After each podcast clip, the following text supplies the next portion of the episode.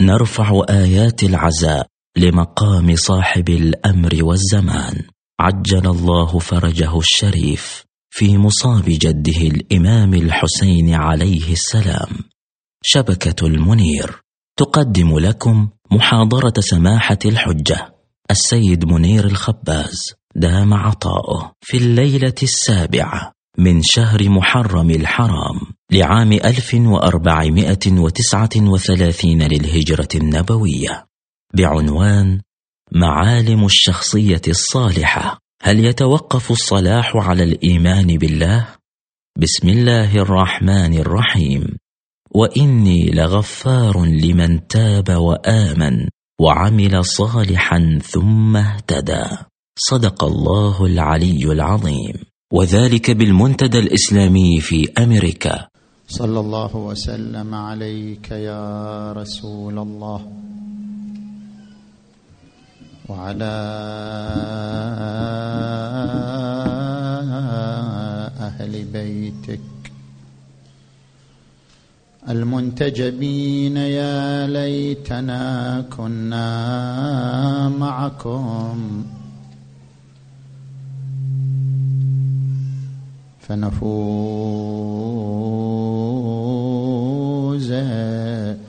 فوزا عظيما. أعوذ بالله من الشيطان الغوي الرجيم. بسم الله الرحمن الرحيم. والعصر إن الإنسان لفي خسر. إلا الذين آمنوا وعملوا الصالحات وتواصوا بالحق وتواصوا بالصبر. آمنا بالله صدق الله العلي العظيم.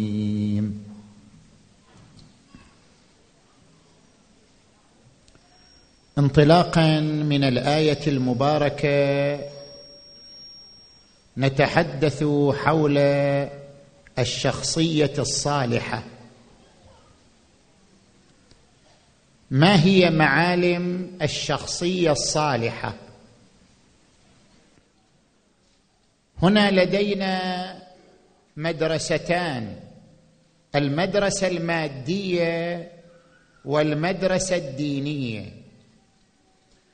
لكل مدرسة تقويم للشخصية الصالحة. المدرسة المادية كيف ترى معالم الشخصية الصالحة؟ عندما نرجع إلى كتاب وهم الإله لدوكنز يقول الشخصية الصالحة لا تتقوم بالإيمان بالله. الشخصية الصالحة يمكن أن يكون إنسان مؤمن يمكن أن يكون إنسان ملحد. الصلاح لا يرتبط بالإيمان بالله. لماذا؟ يذكر لنا دوكنز عدة وجوه لإثبات أن الصلاح لا يرتبط بالإيمان بالله. الوجه الأول الشخصية الصالحة هي الشخصية التي تتسم بالصدق والأمانة سواء كانت مؤمنة أم ملحدة. كل من اتسم بالصدق والأمانة فهو شخصية صالحة. آمن بالله أم لم يؤمن؟ فلماذا نربط الصلاح بالإيمان بالله؟ هذا الوجه الأول.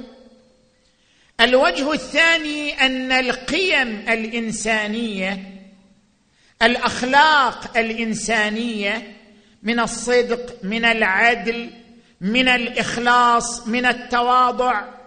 القيم الإنسانية ليس لها حدود جغرافية وليس لها حدود ثقافية وليس لها حدود دينية. الأخلاق لا ترتبط ببلد دون بلد ولا بزمن دون زمن. اذا لا ترتبط بدين. الأخلاق قيم فطرية بشرية. آمن الإنسان بالله. أم لم يؤمن؟ هو صاحب أخلاق. فلماذا تربطون الأخلاق بالإيمان بالله؟ أيها المتدينون. الوجه الثالث يقول من يرتدع عن الجريمة لوازع داخلي. أفضل ممن يرتدع من الجريمة لوازع خارجي. أيهما أفضل؟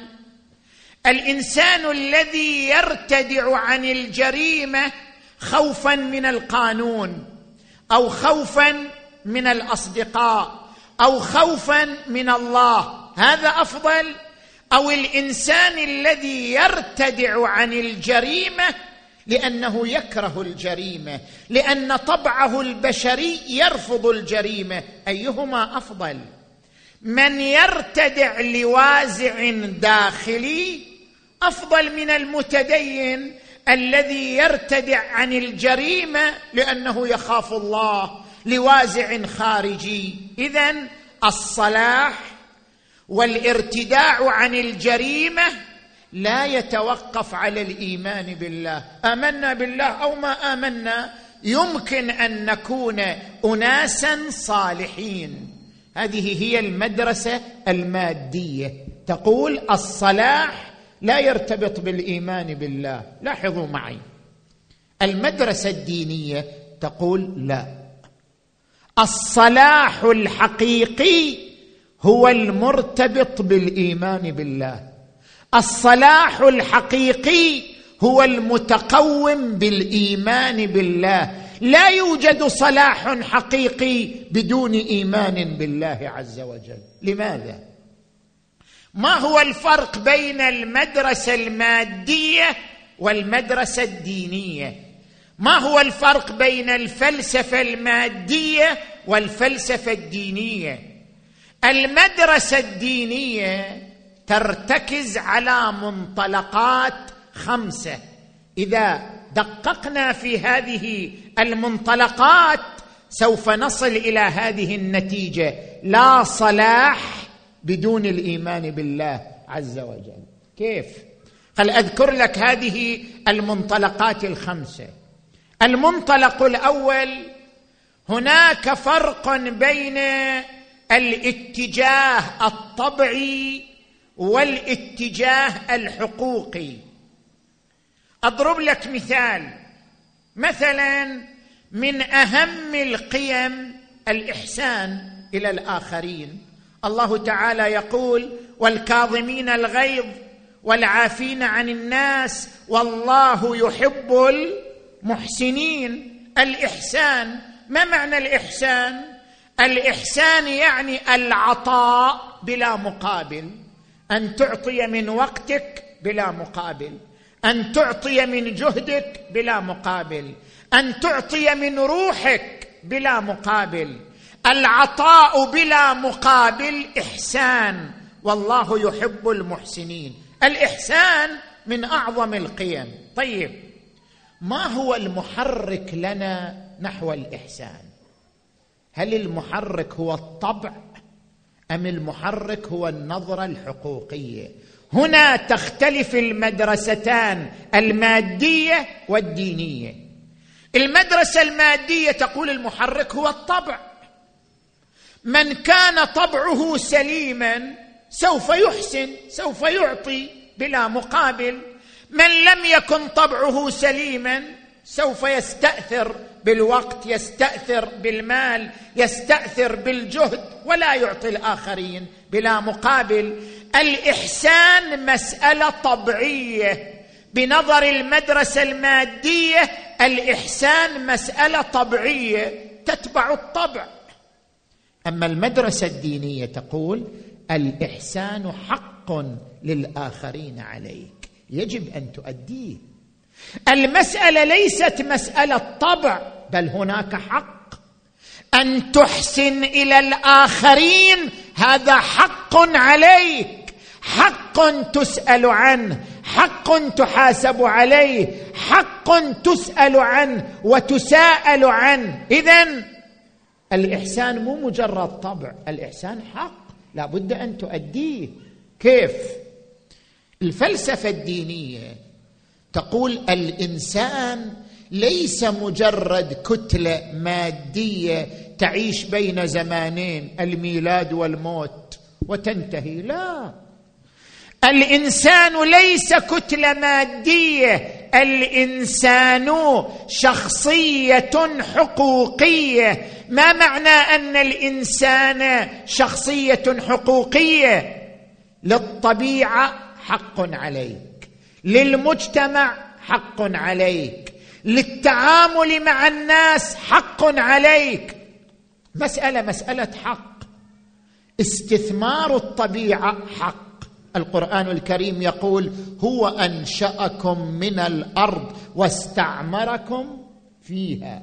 استثمار الطبيعة حق عليك. الإحسان إلى المجتمع حق عليك. والله يحب المحسنين التعاون لبناء الحضارة حق عليك. وتعاونوا على البر والتقوى ولا تعاونوا على الإثم والعدوان. اذا إذا نظرنا للمدرستين أي المدرستين أكثر ضمانا؟ المدرسة التي ترتبط بالطبع أو المدرسة التي ترتبط بالحق. أي المدرستين أكثر ضمانا؟ المدرسة التي تقول أنت وطبعك إذا طبعك سليم سوف تتعامل مع الناس بصدق بأمانة بإحسان. إذا طبعك سيء ما يفيد. أما المدرسة الدينية تقول ليست المسألة مسألة طبع مو بكيفك. أنت لا تدور مدار طبعك. بل هناك حقوق عليك يجب أن تؤديها تسأل عنها تحاسب عليها. إقامة الحضارة حق عليك. الإحسان إلى المجتمع حق عليك. التعامل بالصدق والأمانة حق عليك. كل القيم حقوق وليست القيم طباع بشرية. اذا المدرسة الدينية أكثر ضمانا. لماذا؟ لأنها لا تعلق القضية على الطبع بل تعلق القضية على أنها حقوق ووظائف يجب أن تؤديها وسوف تسأل عنها وتحاسب عليها. وإلا إذا ربطنا المسألة بالطبع الطبع يمكن شنو؟ الطبع يمكن أن يتغير الطبع يمكن أن يتأثر الإنسان يعيش صراع بين غريزتين. كل إنسان عنده صراع. صراع بين غريزتين. غريزة الأنانية وغريزة الغيرية. غريزة الأنانية تدعوك للاستئثار. استأثر بالأموال لنفسك. استأثر بالوقت لنفسك. استأثر بشخصيتك لنفسك. هذه غريزة الأنانية.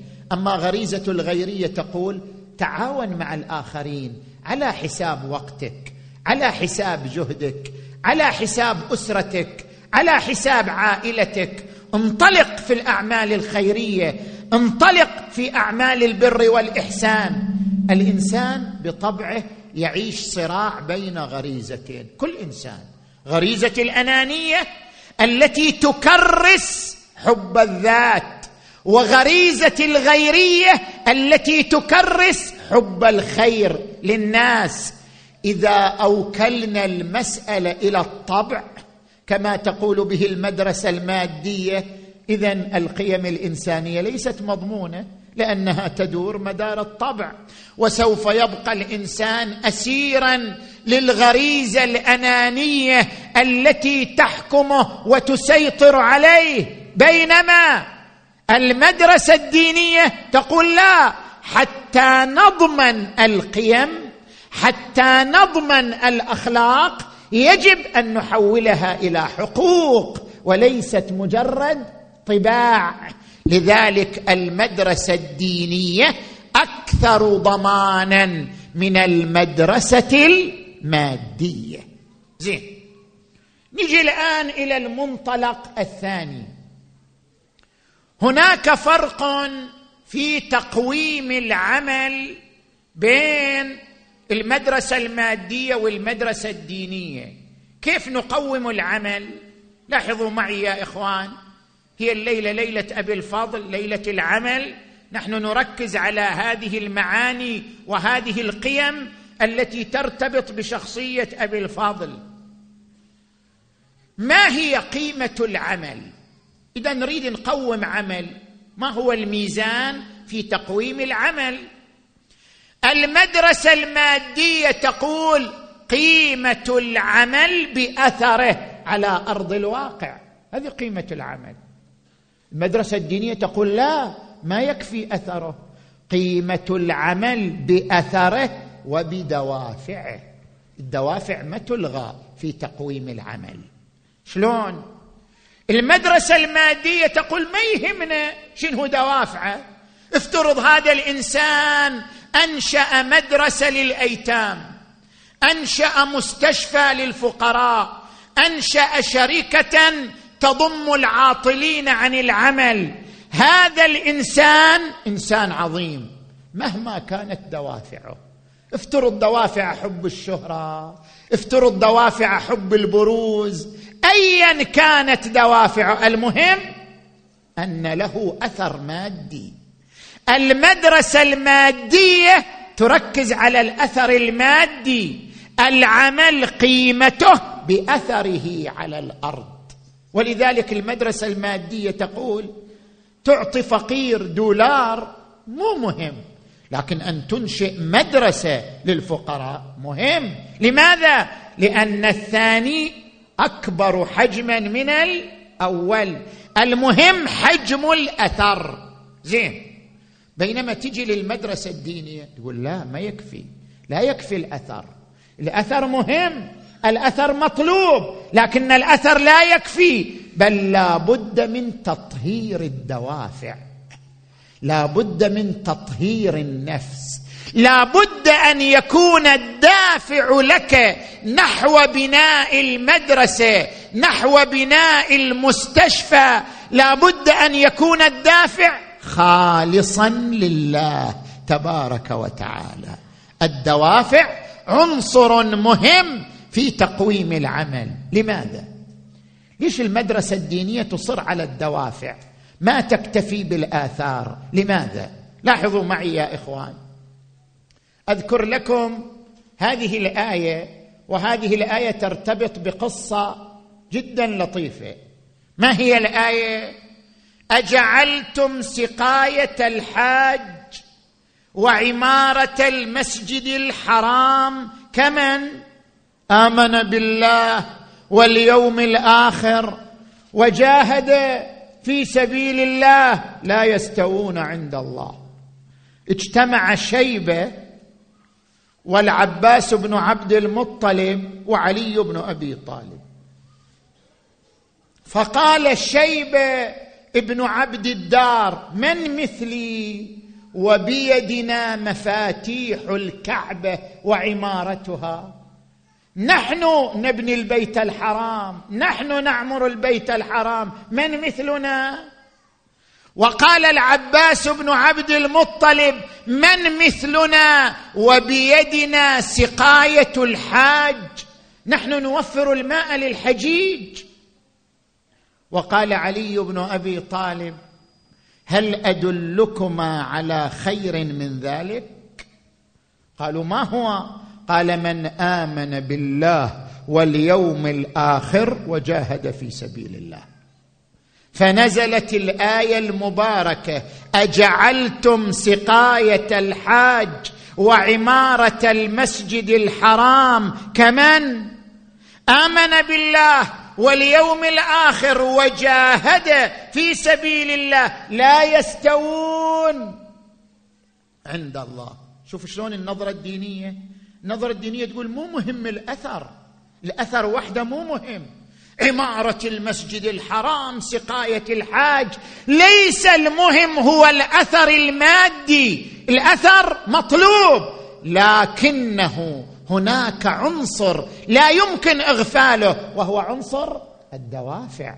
ما هي دوافعك نحو العطاء؟ ما هي دوافعك نحو الإحسان؟ ما هي دوافعك نحو التبرع؟ هذا أمر مهم في تقويم العمل. لماذا؟ هل القيم يا إخوان سلوك أم القيم حياة؟ هذا سؤال مهم. المدرسة المادية ترى أن القيم سلوك. لذلك ما يهمنا الدوافع؟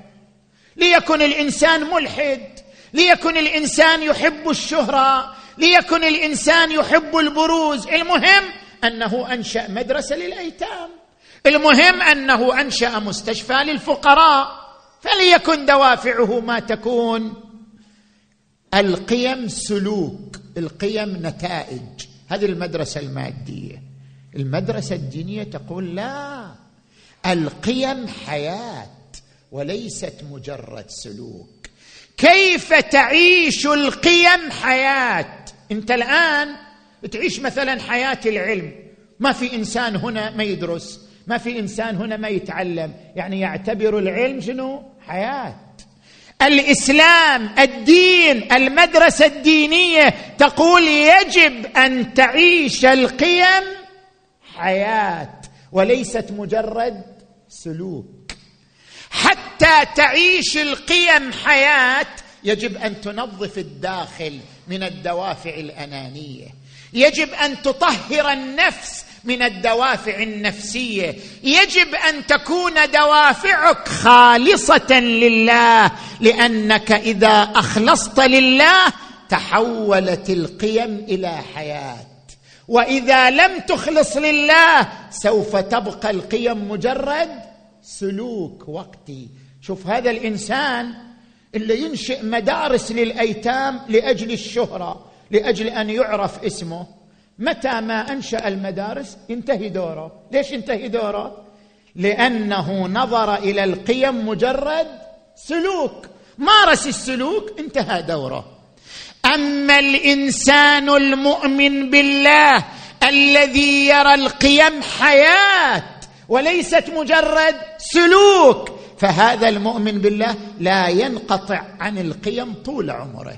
سواء حصل على شهرة أم لم يحصل؟ سواء برز اسمه أم لم يبرز. سواء حصل على منصب أم لم يحصل. يبقى مع القيم في كل لحظة من حياته لأنه يعيش القيم حياة وليس مجرد سلوك. لاحظوا المدرسة المادية ماذا تقول؟ يا أيها الذين آمنوا استجيبوا لله وللرسول إذا دعاكم لما يحييكم. ترى القيم حياة مو سلوك. إذا دعاكم لما يحييكم. اذا المدرسة المادية أكثر ضمان. لأن المدرسة عفوا المدرسة الدينية أكثر ضمانا. لأن المدرسة الدينية تعتبر القيم حياة يجب أن تعيشها في يقظتك في نومك في سلوكك في أسرتك في أصدقائك. لا أن القيم مجرد سلوك تستخدمها للشهرة وللمنصب وللبروز وللعنوان. لذلك ترى المدرسة الدينية تركز على صدقة السر. أن تتصدق سرا. أفضل من أن تتصدق علنا. تصدق بالملايين لكن سرا لا علنا. لماذا؟ لأن صدقة السر تجعلك تعيش قيمة الإحسان حياة لا سلوكا.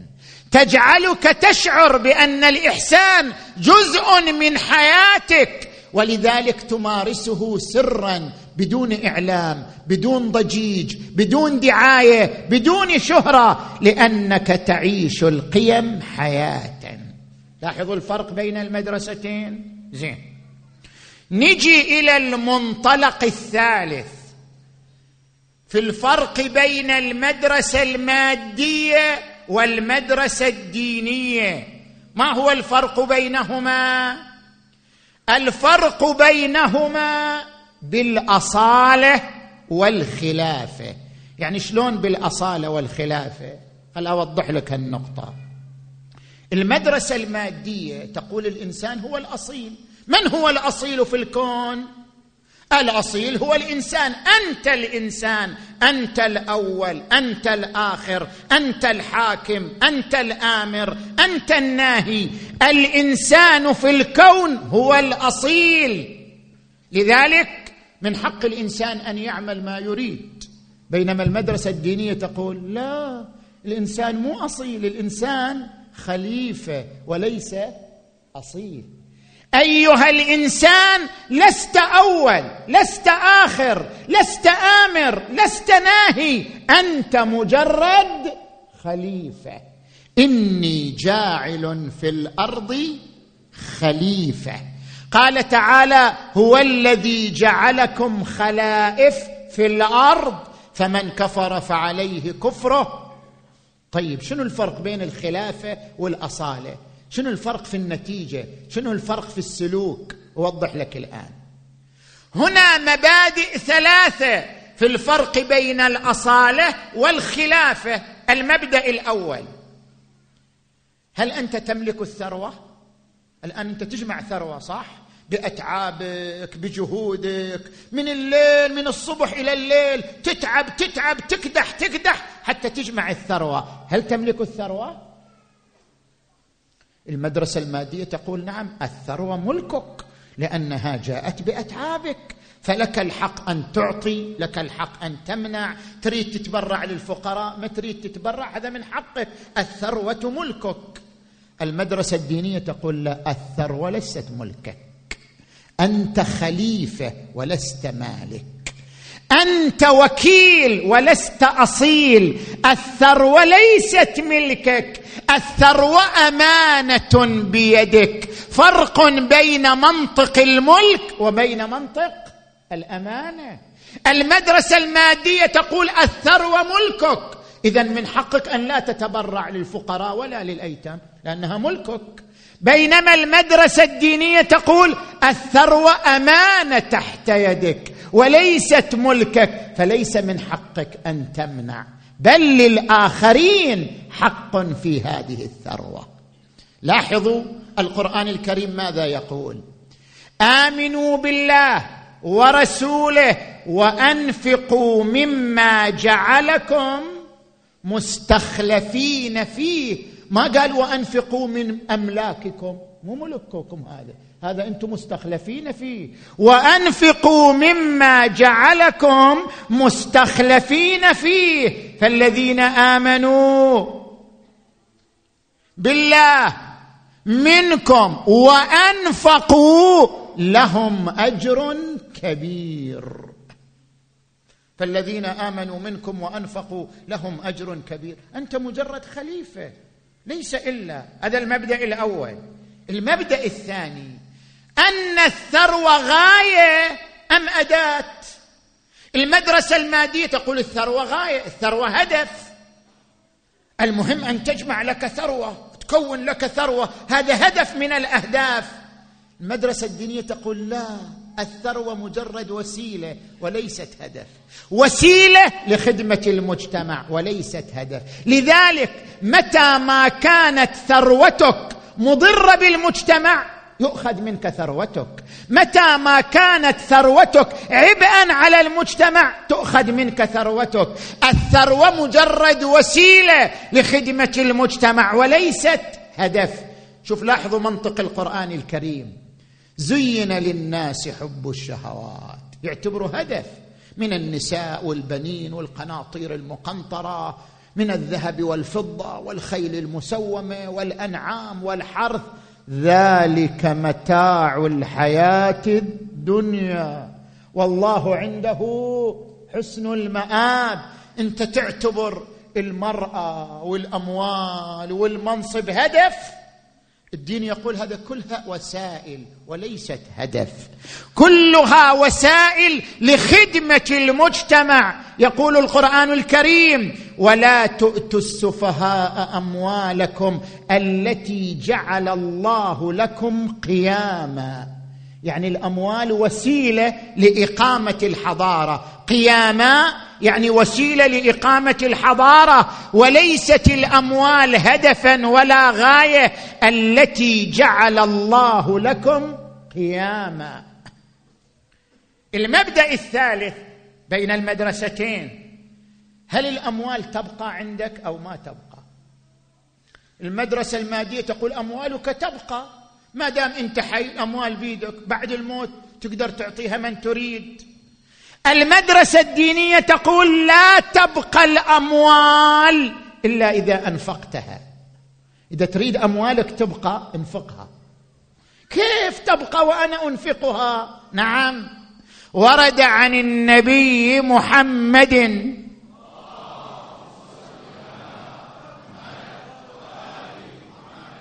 بعد مرة وثالثة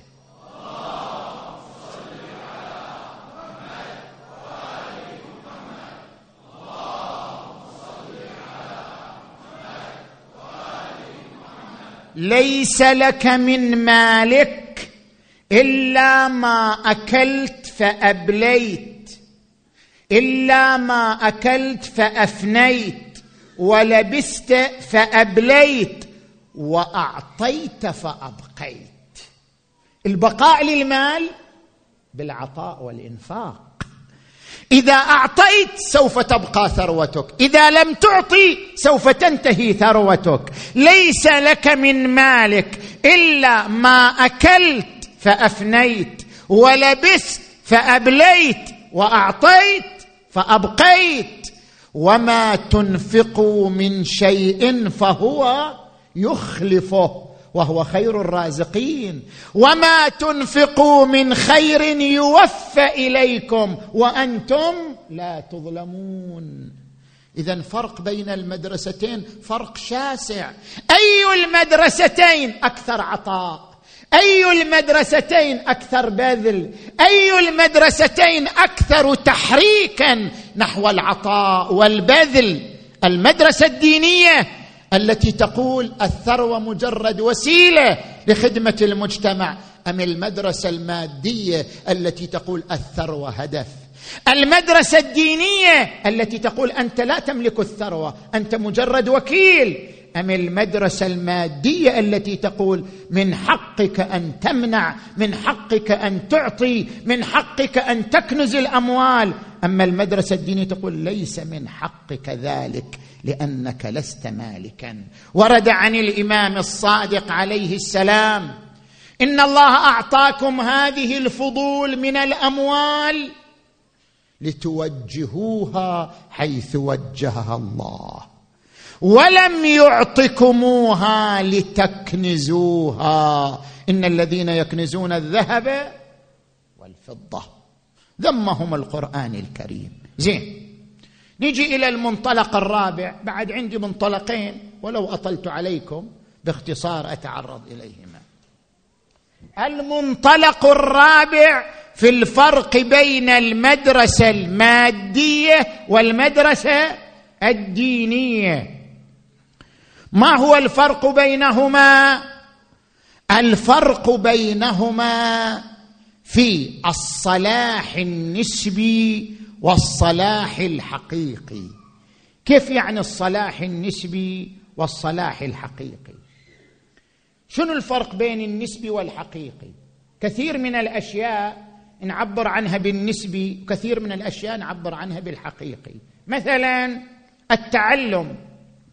من يتعلم بجهده الذاتي؟ من دون أن يدخل جامعة.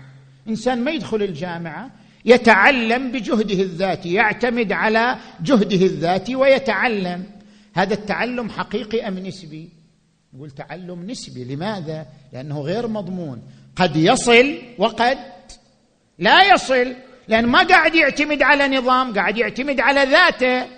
التعلم خارج إطار الجامعة تعلم نسبي لأنه ليس مضمونا. بينما التعلم ضمن أروقة الجامعات تعلم حقيقي. لماذا؟ لأنه تعلم مضمون.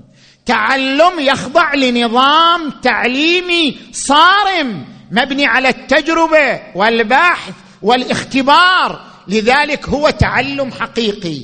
الفرق بين النسبي والحقيقي أن النسبي ليس مضمون والحقيقي مضمون. نجي نطبق الفكرة على الصلاح. المدرسة المادية تقول الصلاح طبع بشري. الإنسان ذو الطبع السليم تراه صادقا امينا مخلصا متعاونا مع الناس. أما الإنسان اللي ما عنده هذا الطبع تراه شريرا مستاثرا. المسألة مسألة طبع فالصلاح أمر طبيعي. المدرسة الدينية تقول لا الصلاح الطبيعي صلاح نسبي وليس صلاحا حقيقيا. لماذا؟ لأن الصلاح الطبيعي ليس مضمونا. يمكن يصير صالح يمكن ما يصير صالح. يمكن يكون ذا طبع سليم فيصلح يمكن يكون ذا طبع فاسد فيفسد. المدرسة الدينية تقول الصلاح يجب أن يكون مرتبطا بالله لأنه إذا لم يرتبط بالله سوف يصبح صلاحا نسبيا. لا يمكن أن يكون الصلاح صلاحا حقيقيا إلا إذا ارتبط بالإيمان بالله تبارك وتعالى. لماذا؟ طيب إحنا عندما نتحدث ما نتحدث عن الإسلام؟ لا نتحدث عن الدين اللي يجمع الأديان كلها. الإسلام المسيحية اليهود جميع الأديان. نتكلم بالدين بصفة عامة. شوف لاحظوا القرآن الكريم. يربط الصلاح بالإيمان بالله. بأي دين كان؟ يقول القرآن الكريم إن الذين آمنوا والذين هادوا يهود والنصارى والصابئين من آمن بالله واليوم الآخر وعمل صالحا فأولئك لا خوف عليهم ولا هم يحزنون. المسألة مسألة إيمان بالله. لماذا؟ الإيمان بالله يساوي الإيمان باليوم الآخر. آمنت بالله يعني تؤمن باليوم الآخر. الإيمان باليوم الآخر يساوي الإحساس بالمسؤولية. كيف يصير عندك إحساس بالمسؤولية؟ لأنك تؤمن بيوم الحساب. إني أخاف إن عصيت ربي عذاب يوم عظيم. الإيمان بالله يعني الإيمان. بالآخرة. الإيمان بالآخرة يعني الإحساس بالمسؤولية. والإحساس بالمسؤولية سوف يجعلك صالحا. شئت أم أبيت؟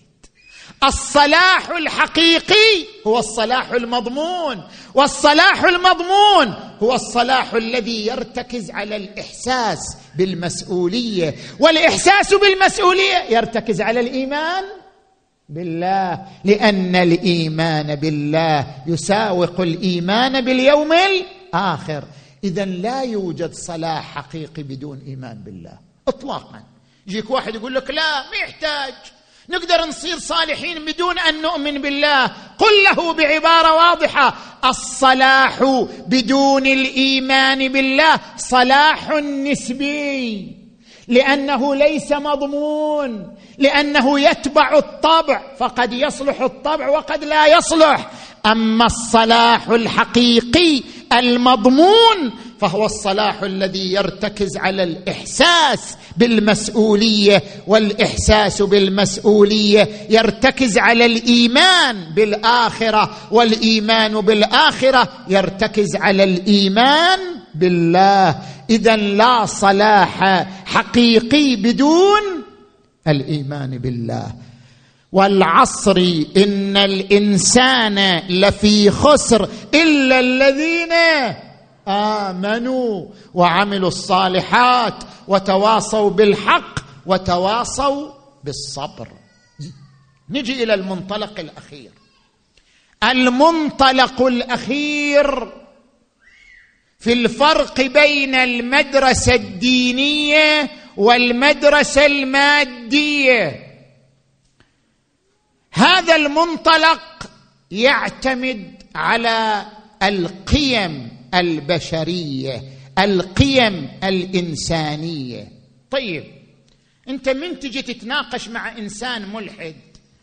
يقول لك ما يحتاج نصير مؤمنين بالله خلينا نصير صادقين مع بعضنا مخلصين لبعضنا متعاونين مع بعضنا. آمنا بالله أو ما إيش علاقة الموضوع بالإيمان بالله. جاوبه. قل له. القيم الإنسانية على نوعين. نوع كل البشر يعرفونه ونوع لا يمكن للعقل البشري أن يهتدي إليه إلا إذا آمن بالله.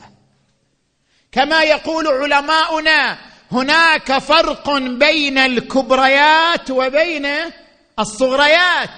كل البشرية تؤمن بأن العدل جميل العدالة شيء جميل. لكن متى يكون تعاملك مع الزوجه عدالة؟ متى يكون تعاملك مع الجار عدالة؟ متى يكون تعاملك مع الصديق عدالة؟ متى يكون تعاملك مع الطفل عدالة؟ إحنا كنا نؤمن بأن العدل جميل لكن تطبيقات العدل من أين نأخذها؟ العدل جميل كل البشرية تؤمن بذلك لكن تطبيقات العدل مصاديق العدل من أين نأخذها؟ نأخذها من خالق البشرية هو خلقهم هو أعرف بمصالحهم هو أعرف بملاكاتهم. قال تعالى وربك يخلق ما يشاء ويختار ما كان لهم الخيرة. فإذا يجيك إنسان ملحد يقول لك والله الأخلاق ما تحتاج إلى الإيمان بالله. اسأله قل له أي أخلاق؟ الأخلاق العامة. العدل جميل الصدق جميل الأمانة جميلة الإحسان جميل. نعم هذه الأخلاق العامة أخلاق إنسانية. لكن هذه الأخلاق العامة لا تكفي لبناء المجتمع. نحتاج إلى تطبيقات نحتاج إلى مصاديق. متى متى تكون العدالة مع الزوجة؟ في أي وقت وبأي طريقة؟ متى تتحقق العدالة مع الطفل؟ بأي نحو وبأي طريقة؟ مصاديق العدالة تطبيقات العدالة لا يمكن أخذها من العقل.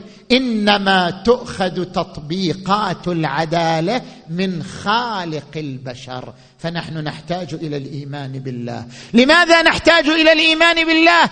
كي نتعرف على التطبيقات. تطبيقات العدالة تطبيقات الصدق تطبيقات الإحسان. الآن أنا بذكر لك بعض الشواهد إحصائيات يعني وأنت تصدق بكلامي. شوف لاحظ. لاحظ مثلا أنت تعرف مؤسسة قالوب. مؤسسة مقرها في واشنطن. هذه المؤسسة من عام 2005 إلى عام 2009 قامت بإحصائية على 145 دولة. الإحصائية تتعلق بماذا؟ تتعلق بمقاييس السخاء. كيف تكون سخي؟ التبرع بالأموال سخاء. التطوع بالعمل سخاء. مساعدة الغرباء سخاء. 145 دولة قامت بإحصائية على مقاييس السخاء. ماذا؟ وجدت. شوف لاحظ هذه النسبة. وجدت أن من يحضر أماكن العبادة من يحضر أماكن العبادة مساجد كنائس أماكن عبادة. من يحضر أماكن العبادة ويشارك في الأنشطة الدينية نسبة السخاء عندهم أعلى من الذين لا يحضرون الأماكن العبادية. اذا هناك ارتباط بين الإيمان وبين شنو؟ السخاء. هناك ارتباط بين ممارسة العبادة والسخاء الذين يحضرون الأماكن العبادية أكثر سخاء من الذين لا يشاركون في الأنشطة العبادية. أيضا روبرت بونتنام بروفيسور في جامعة هارفارد. قام بدراسة لمدة خمس سنوات. ركزت هذه الدراسة على الولايات المتحدة فقط. مو 145 دولة فقط على الولايات المتحدة. شنو نتيجة الدراسة؟ الأشخاص المتدينون هم جيران أفضل من غير المتدينين. هذا في الولايات المتحدة. زين. أربعين بالمئة من الأمريكيين الذين يحضرون الأماكن العبادية يتطوعون بشكل مستمر لمساعدة الفقراء وكبار السن. بينما خمسين بالمئة من الذين لا يحضرون الأماكن عفوا خمسة عشر بالمئة من الذين لا يحضرون الأماكن العبادية يتطوعون. بعد. الذين يحضرون الأماكن العبادية أكثر تطوعا في المدارس والبرامج الشبابية بنسبة 36% من الذين لا يحضرون بنسبة 15% الذين يحضرون الأماكن العبادية أكثر مساهمة في الرعاية الصحية بنسبة 21% من الذين لا يحضرون بنسبة 13% اذا التدين العبادة أجواء الإيمان تبعث على السخاء تبعث على التطوع تبعث على العطاء وليست أجنبية عن ذلك. من هنا نقول مجرد الإيمان بأن العدل جميل والصدق جميل والامانه جميله شيء والتطبيقات شيء آخر. التطبيقات على الأرض تحتاج إلى دافع داخلي والدافع الداخلي هو الإيمان بالله عز وجل الذي يبعثك نحو هذه التطبيقات الحسنة. أنقل إليك بعد خبرين. كلكم شاهدتم الملحد بيتر سينجر هذا من الملحدين الباحثين. ماذا قال؟ قال بيتر سينجر أن ممارسة الجنس بين المرأة والحيوانات شيء غير ضار وشيء ممتع. سألوه على الشاشة شاشة امرأة تمارس العملية الجنسية مع كلب إيش رأيك في قال عمل يعني ممتع غير ضار شنو المشكلة فيها؟ إذا تجرد الإنسان عن الإيمان بالله تصل القيم عنده إلى هذا المستوى. ما دام لا يرتبط بالإيمان بالله ما دام لا يرى قيمة للإيمان بالله تصل القيم البشرية عنده إلى هذا المستوى الهابط. أن ممارسة الجنس مع الحيوان أمر عادي بل ممتع ولا إشكال فيه. زين؟ أنقل لك تصريح آخر أيضا. عندما تسمع إلى لورينس كروس يقول على الشاشة شاشة التلفزيون يقول بأن الزنا بالمحارم شيء جيد. شيء جيد. الإنسان يزني بأخته شيء جيد. بأمه شيء جيد. ما في مشكلة. يقول المشكلة هي القضايا الوراثية. إذا استخدموا موانع الحمل تجنبوا المضار الوراثية. وكان عملا جيدا. اذا متى ما تجرد الإنسان عن الإيمان بالله سوف يصل إلى هذه القيم الهابطة. الإيمان بالله هو الضمان لبقاء القيم البشرية الجميلة. الإيمان بالله هو الضمان لتطبيقات العدل والأمانة والصدق والإخلاص. الإيمان بالله هو المحرك نحو ذلك كله. نرجع للمربع الأول لشخصية العباس بن علي عليه السلام. لاحظوا يا إخوان القرآن والروايات تركز على العمل الصالح. حتى في الصلاة أنت في آخر الصلاة ماذا تقول؟ ماذا تقول أنت في آخر الصلاة؟ تقول السلام علينا وعلى عباد الله الصالحين. الصالحون. من هم الصالحون؟ شوف القرآن يركز على الصالحين ويعتبر الصالحين أعلى درجة في الجنة للصالحين. ماذا يقول؟ فأولئك مع الذين أنعم الله عليهم من النبيين والصديقين والشهداء والصالحين وحسن أولئك رفيقا. الصالحون أعلى درجة في الجنة. من هم الصالحون؟ القرآن يعرفنا من هم الصالحون. السورة التي قرأناها في افتتاح المحاضرة والعصر إن الإنسان لفي خسر إلا صالحون ثلاثة عناصر. إلا الذين آمنوا. هذا العنصر الأول. وعملوا الصالحات. هذا العنصر الثاني. وتواصوا بالحق وتواصوا بالصبر. كثير من الناس يقول نحن نجد أن المتدينين ما عندهم أخلاق بينما غير المتدينين عندهم أخلاق. نجد الدول الإسلامية ما فيها أخلاق ولا التزام ولا نظام بينما نجد الدول الغربية دول منتظمة تعيش الأخلاق تعيش النظام. اذا كيف الإيمان بالله يبعث نحو الأخلاق؟ والمتدينون أقل اخلاقا والمجتمعات الدينية أقل اخلاقا. لاحظوا معي يا إخوان الدين ليس طقوس الدين حركة في الحياة. المجتمعات الشرقية في الدول الإسلامية تعاملت مع الدين طقوس. ولم تتعامل مع الدين حركة في الحياة. عندما ننظر إلى الدين على أنه طقوس صلاة وصوم ونسك هذا هو الدين. إذا نظرنا إلى الدين مجرد طقوس لن يتحول الدين إلى أخلاق. لن يتحول الدين إلى نظام. لن يتحول الدين إلى قيم. لكننا إذا اعتبرنا الدين حركة فاعله للحياة. حركة تبعث الحياة. إذا اعتبرنا الدين كما اعتبره القرآن. وتواصوا بالحق. وتواصوا بالصبر. كنتم خير أمة أخرجت للناس تأمرون بالمعروف وتنهون عن المنكر. عندما يصبح الدين حركة فاعلة في الحياة سوف يكون المجتمع الديني أفضل من المجتمعات الأخرى.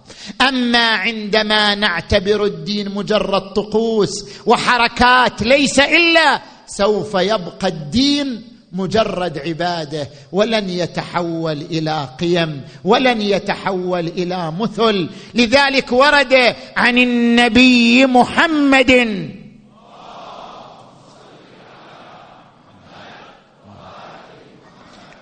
الدين المعاملة.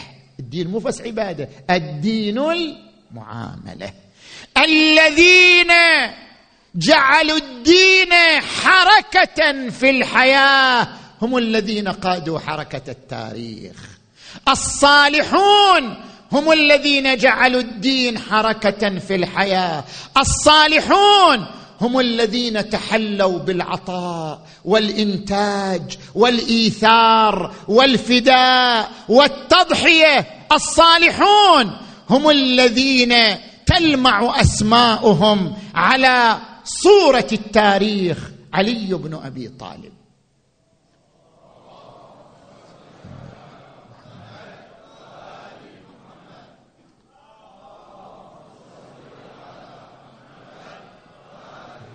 علي بن أبي طالب صالح. ليش صالح؟ لأنه تمتع بالعطاء والإيثار فدى رسول الله بنفسه وبات على فراشه وجاهد بين يديه في بدر وأحد. علي جسد الصلاح بأعلى معانيه لأنه جسد الإيثار والفداء والتضحية وكما كان علي صالحا ومنبعا للإيثار كان أبناء علي صالحين ومنبعا للإيثار. العباس بن علي كعلي بن أبي طالب في الصلاح وفي الإيثار. لاحظوا زيارة العباس. هذه زيارة واردة عن الإمام الصادق. ماذا قال في الزيارة الإمام الصادق؟ السلام عليك أيها العبد الصالح صلاح. هذا هو الصلاح الحقيقي. هذا هو صلاح الدين. هذا هو صلاح الإيمان بالله. الصلاح المتقوم بالإيمان بالله. تجسد في العباس بن علي. لأن العباس بن علي كان يؤثر الآخرين على نفسه. كان يعطي كان يفدي كان يضحي. لذلك كان العباس بن علي العبد الصالح. السلام عليك أيها العبد الصالح. المطيع لله ولرسوله. السلام عليك أيها الأخ المواسي. لأخيه العباس مصدر. مصدر الإيثار مصدر التضحية مصدر الفداء. نحن جئنا هذه الليلة نحتفل بذكرى شهادة أبي الفضل العباس ونتعلم منه درسا تربويا أن الصلاح الحقيقي هو الإيثار هو العطاء هو الإنتاج. كما صنعه العباس بن علي صلوات الله عليه. العباس بن علي وصل إلى الماء وهو في أشد حالات الخطر.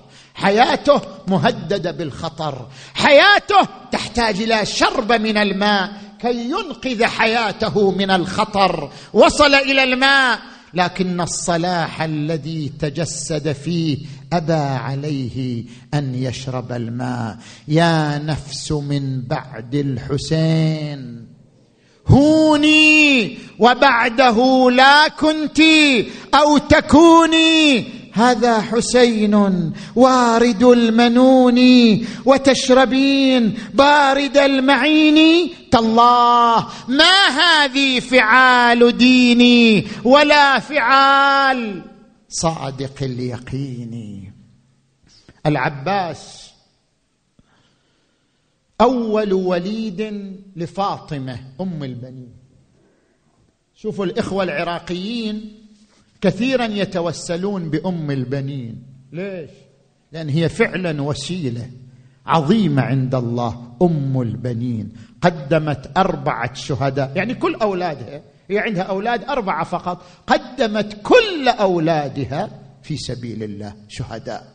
أم البنين وسيلة عظيمة إلى الله تبارك وتعالى. اللهم إنا نسألك بحق أم البنين وأولادها الشهداء الأربعة. اقض حوائجنا اشف مرضانا فرج عنا حقق أمنياتنا اغفر ذنوبنا تقبل أعمالنا. أم البنين الأربعة امرأة عظيمة. قال الإمام علي لأخيه عقيل اخطب لي امراه ولدتها الفحول من العرب حتى تلد لي ولدا فارسا ينصر ولدي الحسين بكربلاء. قال أينك عن فاطمة بنت حزام الكلابية؟ خطبها أمير المؤمنين تزوجها بعد سنة من زواج الإمام علي بها جاء البشير إلى الإمام علي وهو في المسجد. نبشرك بغلام من فاطمة بنت حزام. أقبل الإمام علي إلى البيت. قال أين الوليد الجديد؟ جاءوا بالعباس بن علي وهو طفل مقمط بقماط أبيض. وضع هذا الطفل بين يدي الإمام علي. الإمام علي ينظر إلى وجهه يتفرس في شكله وإذا بالطفل يحرك يديه من تحت القماط يمينا ويسارا إلى أن فتح القماط وإذا بالطفل يحرك يديه بين يدي أبيه أخذ الإمام علي يدي الطفل وصار يقلبهما ويبكي. يقلب يمينه يقلب شماله ويبكي. قالت أم البنين ما يبكيك يا أمير المؤمنين؟ وهذا مولود جديد هذه ساعة فرح وليست ساعة حزن. قال يا أم البنين ذكرت ما يجري عليه. قالت ما الذي يجري عليه؟ قال يا أم البنين كأني بكفيه هاتين تقطعان يوم كربلاء ويبقى بلا يدين يشخب في دمه. قالت لماذا؟ وعلى ماذا؟ قال تقطع كفاه فداء لأخيه الإمام الحسين. الله أكبر. شوف أم البنين شنو ردت؟ قالت هذه بشارة. هذا مو خبر محزن هذه بشارة. أنت بشرتني بشرتني بأن ولدي يكون فداء لولد فاطمة الزهراء ترى أم البنين تطلب خاطر الزهرة ها؟ وأنتم كلكم تطلبوا خاطر فاطمة الزهراء ها. أم البنين تفرح أن تكون خادمة لفاطمة الزهراء. تفرح أن تكون أبناؤها فداء لأولاد فاطمة الزهراء. صارت أم البنين تنتظر ذاك اليوم. متى يجي ذاك اليوم اللي يصير أبنائها شهداء بين يدي الحسين؟ فلما جاء بشر بن حذلم إلى المدينة بعد مقتل الحسين وقف بين بيوت الهاشميين ونادى يا أهل يثرب لا مقام لكم بها. يا أهل يثرب لا مقام لكم بها. ماذا جرى؟ قتل الحسين فمدمعي مدرار الجسم منه بكربلاء مضرجان والرأس منه على القناة يدار. خرجت الهاشميات خرجت الفاطميات يصرخن وحسيناه واماماه سمعت الضجة امرأة خرجت معصبة الراس متوكئة على عصات قالت أيها الناعي قف قليلا. قال من أنت؟ قالت أنا أم البنين الأربعة. عندي أولاد شباب أربعة. قال يا أم البنين عظم الله لك الأجر في عون. قالت الخلف والبقاء في راس الحسين. قال عظم الله لك الأجر في عثمان. قالت الخلف والبقاء في رأس الحسين. قال عظم الله لك الأجر في جعفر. قالت الخلف والبقاء في رأس الحسين. قال يا أم البنين عظم الله لك الأجر في أبي الفضل العباس. فلقد قطعوا كفاه وفضخوا راسه. قالت يا بشر ما سألتك عن أولادي؟ ما أريد أولادي. ما أريد تجيب لي خبر أولادي. الخلف والبقاء في رأس الحسين. أسألك عن حبيبي الحسين. جاوبني عن حبيبي الحسين. قال اذا يا أم البنين خذي حجرا من الأرض والطمي على رأسك فلقد قتل الحسين.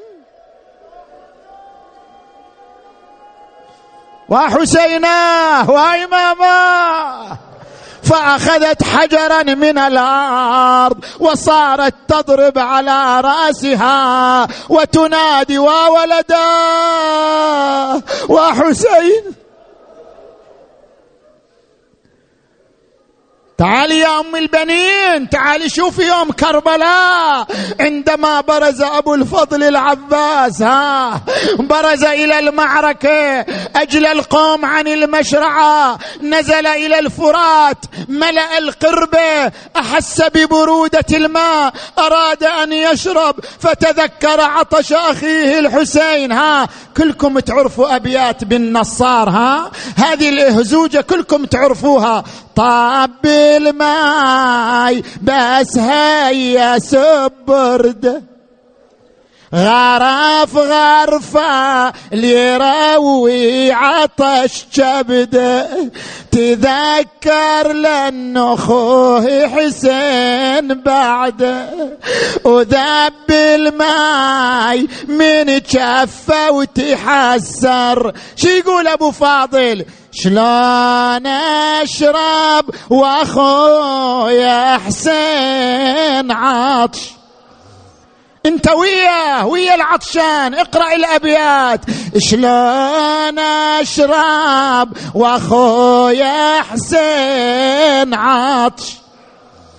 وساكنة والحرام وأطفال رضعان. وظن قلب العليل اشتعل نيران.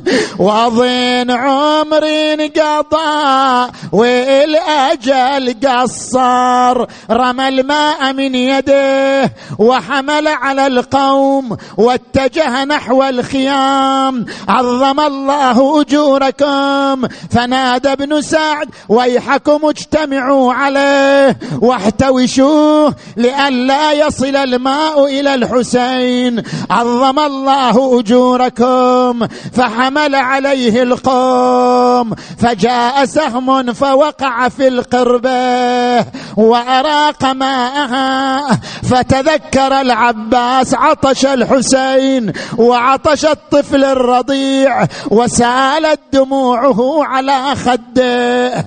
بينما هو يقاتل أقبل إليه لعين منهم ضربه بالسيف على يمينه. فقطعها قال والله إن قطعتم يميني إني أحامي ابدا عنه وعن إمام صادق اليقين. رمى الماء أخذ السيف بشماله وهو يقاتلهم. فكمن له لعين آخر ضربه بالسيف على شماله. فقطعها قال ألا ترون معشر الكفار؟ قد قطعوا ببغيهم يساري فاصلهم يا راب حر النار. أراد أن يقاتل برقبته وبرأسه فحمل عليه ابن الطفيل ضربه بالعمود على رأسه. فخر يخور في دمه. نادى أخي حسين عليك من نسه خرج الحسين من الخيمة فرق الأعداء عنه وقف على جسده وإذا هو مخضب بدمائه انحنى عليه نادى أخي عباس الآن انكسر ظهري الآن فلت شوكتي الآن شمت بي عدوي يا خويا انكسر ظهري ولا أقدر أقوم. صرت مركز يا خويا كل الهموم يا خويا استوحدوني بعدك القوم. ولا واحد علي اليوم ينغر. لمن اللواء اعطي ومن هو جامع شملي وفي ضنك الزحام يقيني. اللهم صل على محمد وآل محمد. اللهم بحق أبي الفضل العباس بحق شهداء كربلاء بحق أم البنين الأربعة. اللهم اغفر ذنوبنا واستر عيوبنا وكفر عنا سيئاتنا وتوفنا مع الأبرار. اللهم تقبل أعمالنا واشف مرضانا ومرضى المؤمنين والمؤمنات واقض حوائجنا وحوائجهم. اللهم عجل لوليك الفرج واكتب له النصر والظفر واجعلنا من أنصاره وأعوانه وفق المؤسسين لما تحب وترضى وارحم أمواتهم وأمواتكم وأموات المؤمنين والمؤمنات وإلى أرواح الجميع بلغ ثواب الفاتحة تسبقها الصلوات.